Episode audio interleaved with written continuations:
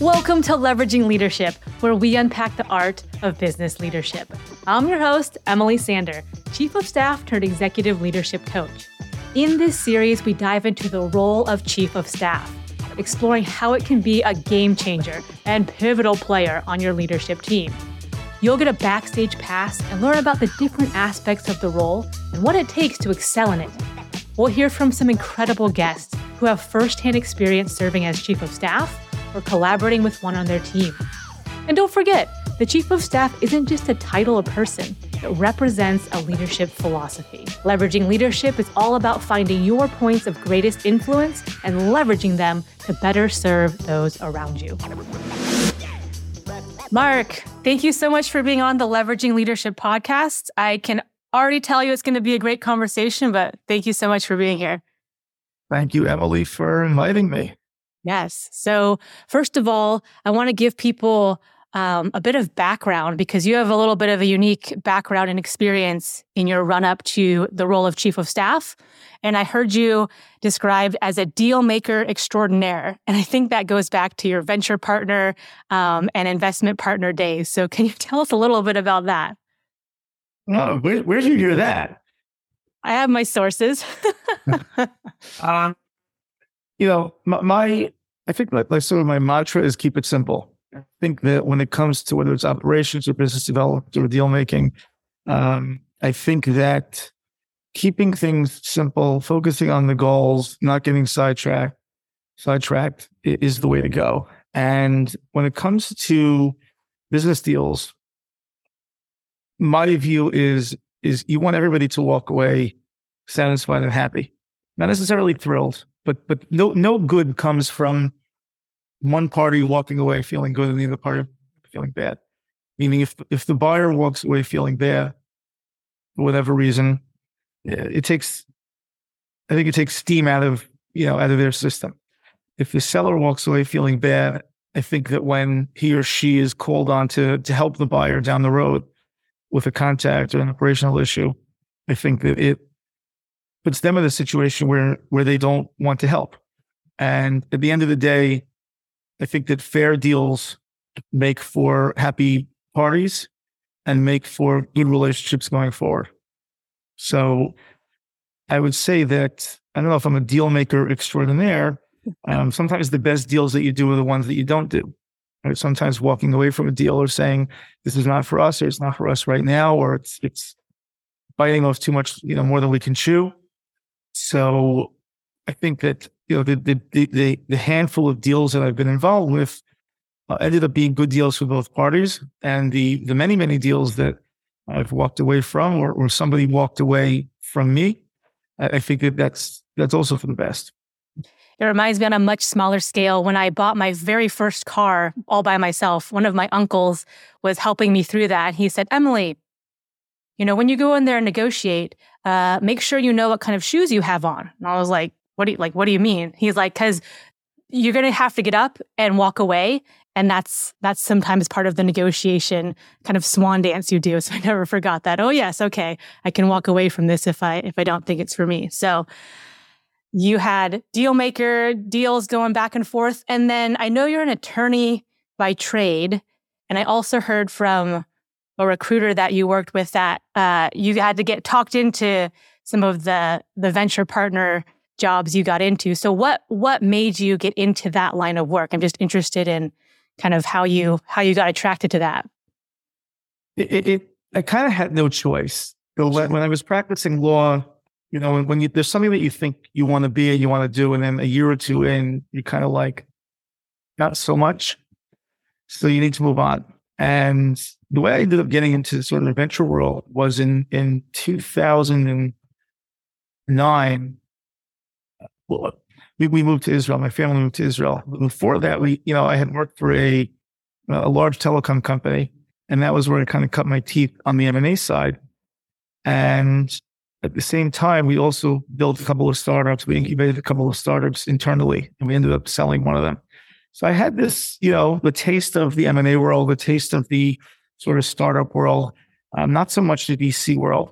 And then in, in 2007, I became the CEO of a kind of a late stage struggling startup and I had to raise some money. And that was really my first introduction to the VC world. And not only the VC world, but the VC world in Israel. And eventually I moved to Israel in 2009 and was recruited by a venture capital fund to run one of their portfolio companies. So that gave me, you know, greater entree into, into the VC world. You know, the, the one thing I never was, was I was never that, you know, that founder. I've been the guy who comes in and, helps the founder, replaces the founder, provides term that you and I have used in, in our conversations is adult supervision. Um, but that's really what I ended up kind of becoming in, in, a couple of different roles. And after the company that I was recruited to run, uh, we, we, raised a lot of money. We, we signed a couple of big contracts, and then the industry that we were in had a seismic shift, and we had no choice but to close the business. And at that point, I had to find something to do. And I realized that as a, you know, primarily English speaker, my Hebrew was okay, but not really business Hebrew. And wanting to kind of live in Israel on an American salary, I wasn't finding opportunities. So I got into sort of the deal business and I started helping Israeli companies, startups, founders to raise capital, to do business development, helped coach some founders before their roadshows, helped them put together the materials. And that gave me a lot of access to pretty much the entire uh, VC ecosystem. Now, you know, this was probably 10, 12 years ago. It's different today, but it was really interesting. And then at some point, so most of my income was, was, was really success fee based. And at some point, I needed to shift to a more stable environment. So I kind of put on my consulting hat and I took on two very stable consulting gigs that were in parallel. One was as the interim CEO of a mobile app development company, kept me, you know, my fingers in the kind of Israeli high tech startup ecosystem. A lot of our clients were startups. Uh, we had to raise some money. Very often we would exchange development work in exchange for equity interests in some of the, some of the companies that we were working for slash investing in more than investing cash. We were, we were investing sweat equity. And I also became the uh, venture partner, the local venture partner for a Chinese investment group. So, so again, I, I, continued to meet with venture funds because they were looking for co-investors, or we would have an investment that we were going to try to find uh, co-investors for. And I was running around the entire Israeli startup ecosystem looking for companies that, that, that suited these guys' requirements. So that's kind of how how that happened, and I ended up, I'd say, cutting my teeth in a lot of different places, both as an investor, as a co-investor, as a deal guy, business development, looking for partners, helping uh, with marketing, and uh, it was kind of interesting. And from all that, how did you make your way back to the states and into the chief of staff role? Good, good question. So I ended up coming back to the US for family reasons. Uh, I actually tried to do this reverse commute between New York and Israel for a few years, and it's it's quite no weary. Yes, you know when, when, you live in Israel and you come to New York to work twice a week on a you know twice a month on a, on a U.S. salary, it's great. but you're living in Israel, working in Israel, coming to New York, um, it, it's not quite as uh, it's not quite as interesting. So how long is that flight? It's it's about twelve hours, and if you try to be cheap, you're you know, you're flying through France or Moscow or something. Uh, it's longer. Um, it, it, it, it's it, there's a lot of wear and tear, but uh, you know you get used to it. You start seeing the same people over and over again. Uh, but you know, I kind of liked that. I, I liked being in a role where you got to do a lot of different things. And you know, in big companies, the CEO you know, the COO does COO stuff, the head of marketing does the head of marketing stuff, and everybody kind of has their role. And I liked having different roles. So when I got back to New York on a full time basis, I needed to find a role that kind of suited my sort of requirement, but would, keep me on my toes and get me out of bed in the morning. And today I'm doing X, and tomorrow I'm doing Y, and maybe this afternoon I'm going to do something different. And uh, sort of that's it feeds my ADD. So um, I just started, you know, looking for opportunities where I could add value in different ways, and it, it has its pluses and its, and its minuses. right? Sometimes, you know, as a chief of staff, you're not really making the decisions. So sometimes you find that you're doing a lot of coaching, you're, you're getting your hands dirty in, in a lot of different areas. And then sometimes kind of one thing that you do, you, if you do it too well, so you don't, you no longer need to be involved in that. And then you get put into something else. So I guess depending on the company, depending on who you're working for, depending on uh, your own capabilities, I think the role can shape out very differently, and, it and it also it morphs. It, it's you know ebbs and flows, ebbs and flows. And your company that you're chief of staff for is relatively small. It was kind of maybe not a nascent startup, but it was relatively young and you know, it had done well. It had done proof of concept and had meet, met all its growth targets and so forth. So when you came in, what was your, at least at the time, what was your expectation for the mandate or the scope of work of that chief of staff role? Uh, it's interestingly, I wasn't hired to be the chief of staff. We, we kind of talked about it. They weren't really looking for a chief of staff. So, so to take a step back, so I, I joined a company called Ranger Consulting Group.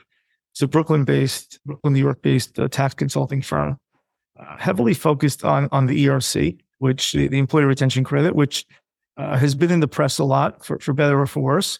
But I would, without going too much into detail on the ERC, um, I, I kind of look at the ERC industry as sort of like the personal injury law industry. Everybody thinks of PI lawyers as ambulance chasers. At the end of the day, there might be a few bad apples that kind of ruin their reputation for the industry, but a lot of personal injury lawyers are upstanding lawyers. They're good lawyers. They they're trying to find a fair resolution to uh, to, to an issue that happened.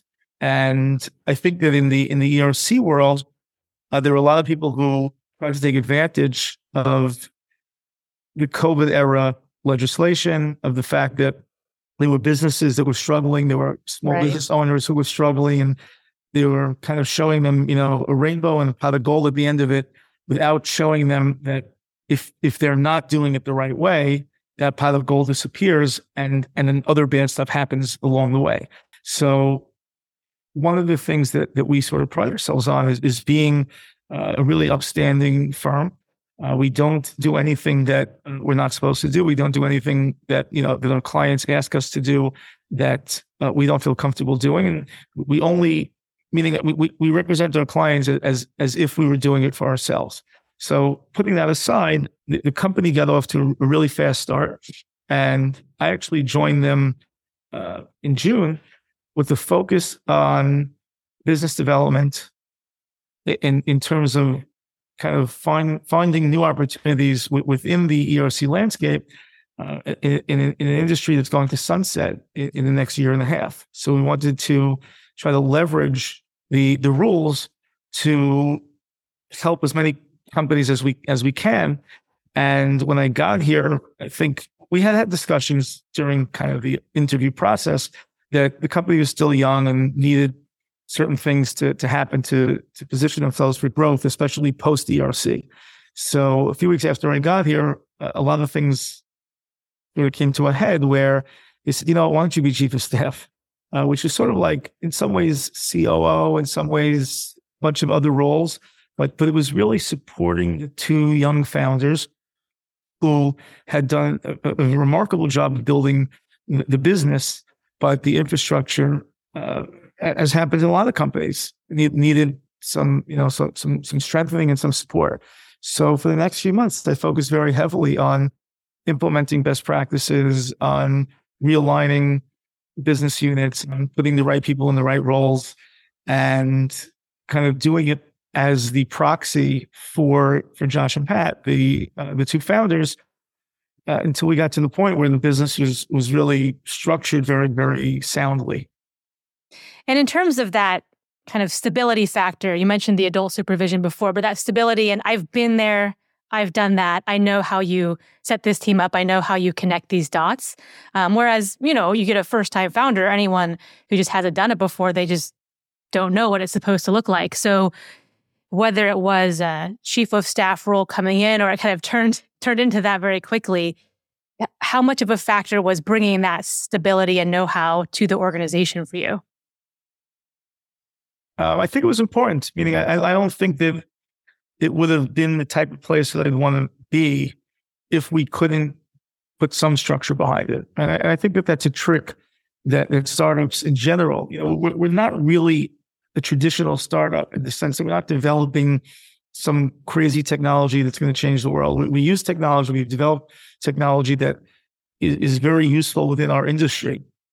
Um, and, it, and it's very useful for helping small businesses to be able to leverage opportunities for, for tax credits and, and other relief that, that they may be entitled to. But we're not, in, you know, inventing a submarine that's you know, going to do crazy things, right? So I, I think that it's important in general for, for small businesses to remain flexible, to be entrepreneurial, uh, to, to not lose their, you know, their mojo, but to be able to function and operate in a way that their employees are happy, that the employees come to work, uh, knowing where they stand, uh, knowing what to look forward to. I, I think that, you know, one, one of the things that uh, if you talk to employees in general of, of companies of all sizes, the they, they take the job for the salary. If somebody's looking to make eighty thousand dollars and they get an offer of eighty thousand dollars or seventy eight or eighty two, so they, they, take the job because the, the salary requirements are met. But they keep they stay in the job because they like the people that they're working with. They, they like what they're doing. They, they feel comfortable, and because they have a career path if if they know, you know, as I'm going to make more money as I grow, but not only am I going to make more money, I'm going to have more responsibilities. I'm going to be able to do this. I'm going to be able to do something else. It, it might be a career path within the company. It might be stepping stone to something else. But I think that a very big part of a young company maturing is remembering that the employees uh, really drive the business. And a happy employee makes a huge difference in terms of output. Yeah. Yeah, no, I agree. I think a lot of just business people, not just founders, but will kind of do it backwards where they'll do their spreadsheet and it'll all make sense with formulas and everything. And then they'll try to jam that into the business. Right. Whereas if you support the people and, um, you know, you give them the right investment in terms of training and processes and all those things, the end result of that will naturally be um, a positive, uh, you know, healthy bottom line. But a lot of people do it just like they try to kludge this thing together and jam it down. I, I, think you have to do, you have to take two approaches. You know, there's always a top down approach. If you're raising capital from investors, right, you have to start with, you know, what's my ROI? What's my business going to look like? So the investors will want to invest in me. You also have to take a bottom up approach, which is how am I actually going to build a business and get there. So if you start here and you start here, and then you kind of, as you kind of get somewhere towards the middle, if it's working, if the, if if if that's kind of coming together, so you have a business model. If you're really struggling to fit this into this or to fit this into that, so I think you have a big you have a big problem on your hands. Yeah, and I think it also goes across the company too, where I've been at so many companies where right hand doesn't know what left hand is doing, and no way do they communicate on any sort of regular basis. We actually use, I don't know if you're familiar with the balanced scorecard, um, basically where you incorporate the traditional financial metrics, but you also take into account things like internal processes and growth and learning and really segmenting out your your target markets in terms of customers and customer profile. And that all informs the metrics that everyone is is checking in on um, on a regular basis. So that helps uh, that helps kind of bring all of those things together where you're you're getting the top down you're getting the bottom up and you're getting the side to side so to speak. We put together a presentation that, that every person on the leadership team is responsible for one slide that kind of updates wins wins or big losses for the week, like highlights of the week, highlights or lowlights. Then sort of you know an active running list of priorities. Um, then we have our KPIs, whether it's month to date, quarter to date, year to date, uh, whatever we're focused on in that period of time. Uh, objectives and goals for the following week, and then kind of like a catch-all box where, uh, whether it's for ideas or uh, you know, thinking out of the box. And, and everybody's responsible for, for delivering that to me by Wednesday evening. Uh, I put it together. I try to get it out Wednesday night, so first thing Thursday. And everybody's supposed to come to the meeting having reviewed it so that we don't have to go through presentation. It says, oh, I closed two deals this week. I lost this deal. Everybody knows already. So if it took, it, I mean, every, we, we all still sort of slip back into like making a presentation when it's our turn to talk. But for the most part, if somebody gets it back on track and says, guys, you know, we read this already. Let's just talk about why. So it gives us, it's kind of an automatic strategy session, right? People have the opportunity to say, you know, to, to ask hard questions. You know, you can ask the marketing person why why did this not go go right. But then the idea is not to you know pull people to the you know to pull people into the fire. The idea is to help people out of the fire. Right? You're having a problem. How do we get these you know five or six smart, committed leaders to to to, to get involved in other areas of the business and to lend a hand as, as needed? I, I think that that is you know the, the role that I see, especially in young companies the chief of staff doing. It's it's just bringing that experience, that knowledge and know-how, um, using all of the sets of experiences that you've had in you know in twenty or thirty years, and, and helping people who have three or four or, or eight years of experience to to run their businesses and to focus on the things that they're really good at. And I so agree because I think a chief of staff or any leader who, number one, creates a mechanism for all this information to be collected and reviewed, but also, as you mentioned, it's helping people get out of the fire. I love that sentiment because a lot of times it's gotcha or hey, you have to talk about how you failed in front of everyone. And that's going to be a pressure point to make you do better. Um, yes, sometimes, but I've I've been in both both cultures. And, and I, by the way, sometimes there's no answer, right? Sometimes somebody doesn't do something that they're supposed to do, and you can badger them over, why don't you do it? Why don't you do it? And sometimes the answer is as simple as I forgot or I was distracted. Yeah. And and that's okay. It's not okay if it happens a lot, yeah. but it's okay. It's it's much better to say, I forgot, I was distracted, something came up, you know, I'm sorry, I didn't tell you my kid was sick and it won't happen again. And then I think that you build trust when when when the reaction to that is, okay, I get it. It happens, you know, I, I make the same mistake and then it builds it, so it builds trust between the employee and the employer, let's say, between the boss and the subordinate. And I think it also builds trust the other way when when when it doesn't happen again. And I think that the idea is also that when you have people who are learning to work together, uh, also the ability, you know, for somebody to to come in and say, "Hey, my job is to help all of you. My job is to make sure that you guys are all in sync, working together." You know, the, the, it's kind of like almost the, the you know the head coach on a football team where you have your defensive coordinator, like he really does the game planning, and the offensive coordinator does the game planning. And at the end of the day, you have all these other, you know, specialist coaches. At the end of it, it, it, it all boils down to the head coach. And I, I kind of see myself as, in some ways, the head coach who's, and I work for the general managers and helping the general managers make the decisions to, you know, what trades to make, how, how do we build this team, what do we want to focus on, you know, the coaches are the coaches really in the trenches, and and the general manager is kind of up in the up in the booth, and we're also re- working really hard, giving advice, taking advice.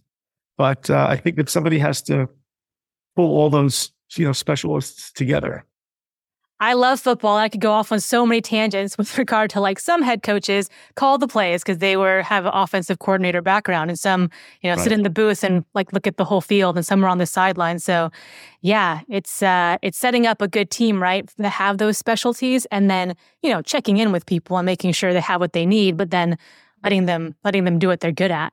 Um, so yeah, and I also love your mention of not berating someone when they didn't get something done. So yes, don't don't not get it done over and over and over again. But I remember I had someone on my team and they were like, fl- I like asked them about, you know, where where are we on this project? And they got flustered, like, oh, and they started stuttering. I was like, you know, Dan, like it's like if it didn't get done, then that's fine. And and he didn't realize that was an option. Like it just I didn't get to it.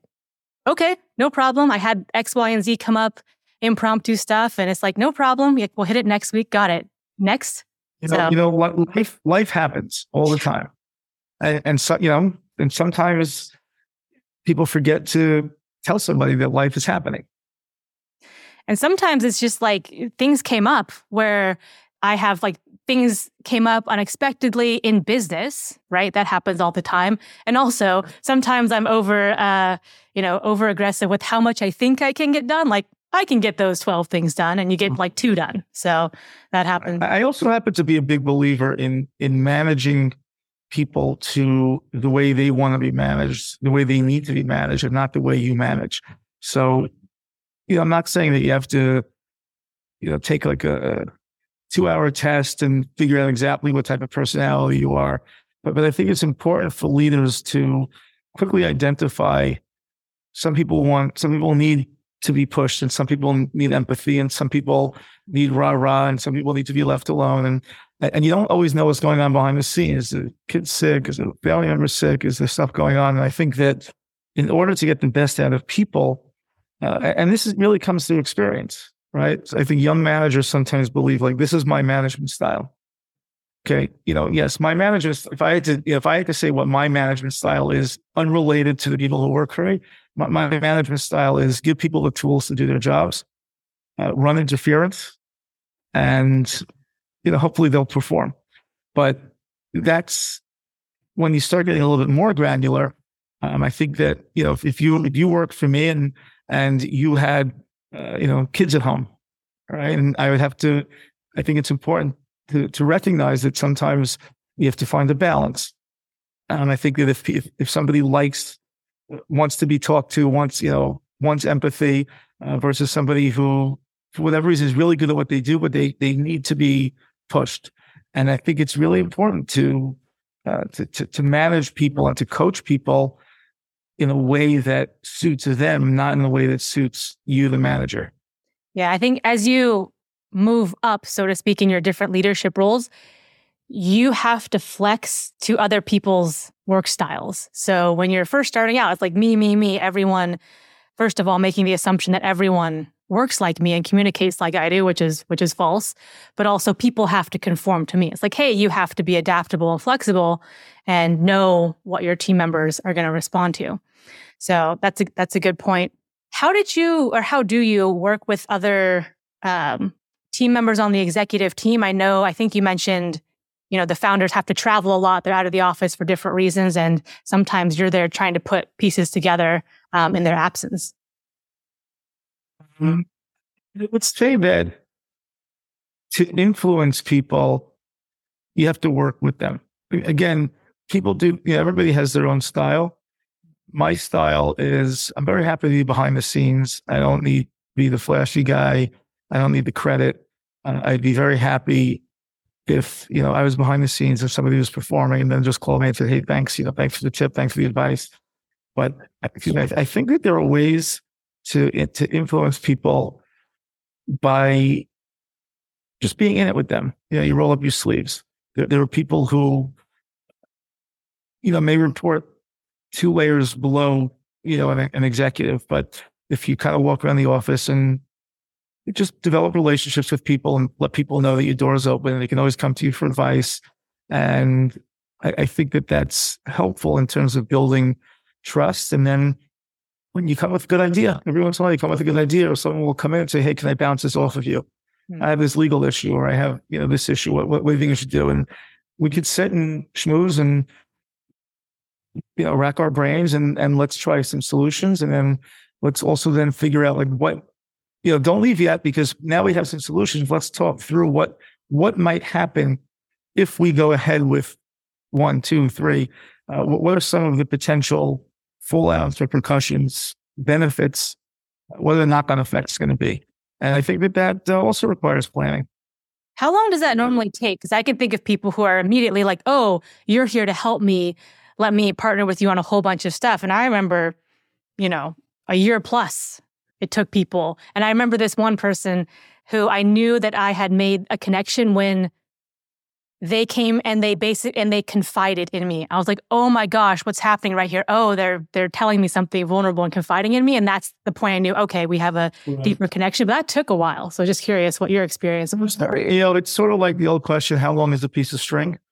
Um, it, it, depends. I, I think, you know, it's it's almost like dating in a certain sense, right? Yeah. I, I have friends who got engaged, you know, after 11 days. And I have friends who, you know, have to date somebody for four years.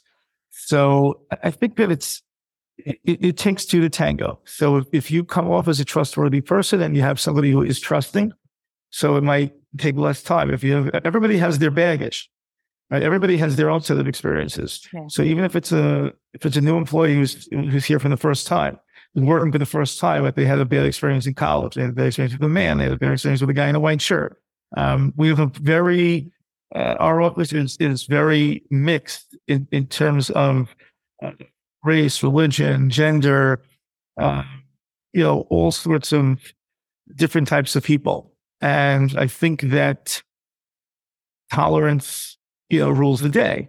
On the other hand, and not making a political statement, but we also, it's a very Jewish company. So we're uh, very pro Israel and we're very sensitive today to, to what's going on in Israel. And we didn't really ask permission to, you know, it's, it's the, the two guys on the company they didn't ask permission. I think they were sensitive to it. We hung up Israeli flags and I don't think there's anybody here who was uncomfortable, but I do believe if somebody was unco- would be uncomfortable, they would be able to come and talk it out. You know, nobody, yeah. Uh, n- nobody here is unwilling to explain a position or to make a change to make sure that everybody here is comfortable. And again, it, it comes from there's always that fine line between you know cool and creepy uh, when it comes to when it comes to office relationships. Um, you know, I personally, uh, I'm not a hugger, but you know, if somebody comes to another office, uh, you know, a big smile, let's have lunch. Uh, you have to be, you know, these days you have to be very careful. Can you can you yeah. offer the job somebody back to their hotel just because you have a car and they don't? How are they going to take it? So you have to be very careful and, and, and who you're talking to. And but we've definitely, you know, we've had team dinners out. We've had uh, events in the office where you know some people say, "Hey, the rooftop is open," anyone wants to go there. And people kind of tend to gravitate towards the people that they want to hang out with. But when it comes down to work, there's a there's a tremendous amount of uh, respect between between the people. Yeah. And I think that you know the the management team stands up for people who, in a handful of cases I could think of where somebody was disrespectful to somebody else. Well, the management team came in very quickly to the yeah, yeah defense or protection of, of the person who felt that they were disrespected. Good. Yeah. Well, they mentioned balance between cool and creepy in business yeah. and in dating. Good advice for both both scenarios. Um, so what is what in, in every scenario? yeah. Um, so as we wrap wrap down here, what are some pieces of advice uh, you would give to a chief of staff or an executive who is looking to bring on a chief of staff into their company? Let's start with the second one first. If I think that somebody who's looking to bring on a chief of staff has to be ready to have one. They have to be ready to give up certain things. A, chief of staff is is not a slave or a servant or Correct. you know person who's hired to for to, to buy concert tickets for the guy's wife or book tickets you know, to Florida for the kids. Um, in some cases, that may be part of the job description, but when you're talking about a really professional chief of staff, I think that the job description has to be clear, but, everybody has to be flexible because you know stuff is going to come up, just like as a CEO, stuff comes up all the time that you didn't expect. So that trickles down to your chief of staff. But I think that you have to be ready to have somebody act as your proxy. If you're not ready to have somebody act as your proxy, then it's uh, it's a recipe for disaster. If somebody comes in and thinks that they're going to be doing all this CEO stuff, but you don't get the support because guy or woman doesn't know how to do it, isn't ready for it, so that's a, tra- it's a challenge. Uh, from the perspective of the the chief of staff, him or herself, side flexibility. At the end of the day, it's it's don't take advantage. It's it's still the CEO and COO's whoever you're the chief of staff to, it's still your boss's company. You're representing them. Yeah. And you need to be damn sure that you're actually representing their interests. If they go away and you're making a decision on something, you better be really sure that the decision that you're making is the same decision that they would have made. You might be wrong, but if if you're if if your boss is comfortable that you gave it thought, you put yourself in my shoes, and you may have made the wrong call, but at least you made the call from the perspective of really thinking of, is this what I would have done in this situation? So I think that that's salvageable. But you have to be ready to be flexible. Sometimes uh, CEOs and everybody can be fickle, right? But you know, sometimes a guy might wake up today and say, "I really, man, you know, you did a good job on on this. Now do something else." Well, you don't want me to do that. well, if you weren't here, I would have to do it. I'm the CEO, so I'm asking you to do it. So you have to be prepared to to wear a lot of hats. And I think that point is so get, well taken because there are many times when I could push my agenda or slide something in there where I position it just so, or I leave out a couple words that, you know, have certain connotations, but it was important for me to be representing my principal accurately. So that's right. a great, that's a great point. The last question I have for you here is, I know that you're involved with a whole bunch of, uh, you mentor a lot for a number of different places. So I was wondering if you could just share, you know, whether it's those, those specific places that you mentor for or why that's so important to you. So at different stages of my career, so over the last few years, I've been involved in a couple of different startups and incubators. Uh, I've been involved with student organizations or career centers of universities where to help students with their resumes and preparing for interviews and things like that. I, have run a couple of summer internship programs. So I, I, wouldn't say it's it's purely altruistic. And when you run a summer internship program, uh, I think that the, the goal is the, the goal number one is for the student to have a productive summer to learn, to, to, to, to become more professional, to get a sense for what they would like their career to look like. But I think there's an expectation that they're going to perform. I think that there's an expectation you're bringing on interns who you've interviewed and uh, you know, come highly recommended, and you've gone through a whole process. They are also supposed to deliver something, and I think that that's important. I think that when it comes to you know working with startups, again, I, I like working with startups. I like you know exercising that part of my brain where we could talk about strategy. And we could talk about you know, how, how you going to pitch this to investors and what's the product market fit and things like that. Uh, but it's also not purely altruistic in the sense that who knows, maybe one of those companies will want to hire me or it, you know, it, it allows me to continue to, you know, to build uh, my CV and to, and to get uh, introductions within whatever ecosystem they're, they're in. I would say that the, the one that's really altruistic is, is working with students on you know their resume and things like that. And and again, I, I think that that's it's it's fun. I think it's a good thing to do. I think that my pet peeve is somebody who comes to an interview unprepared. Mm, yeah. So if I can help some other you know executive from having to meet with a student or an interviewee who comes unprepared, uh, I think like I've done something uh, good for them and and for the student. Yes. So it's a little bit of, of giving back for sure paying it forward, things like that. Sounds great. Well, thank you for sharing that. And Marc, thank you so much again for being on. It was it was great thank to have you. you. Great, great to see you. Thanks for the great questions. Yeah, for sure. No problem. Thanks, my friend. All right. Talk to you soon. Bye bye. Sharing is caring. Send a link to this show to someone you think would enjoy it and tag Emily on LinkedIn. She'll give you a shout out on the next episode as a thank you for helping get the word out.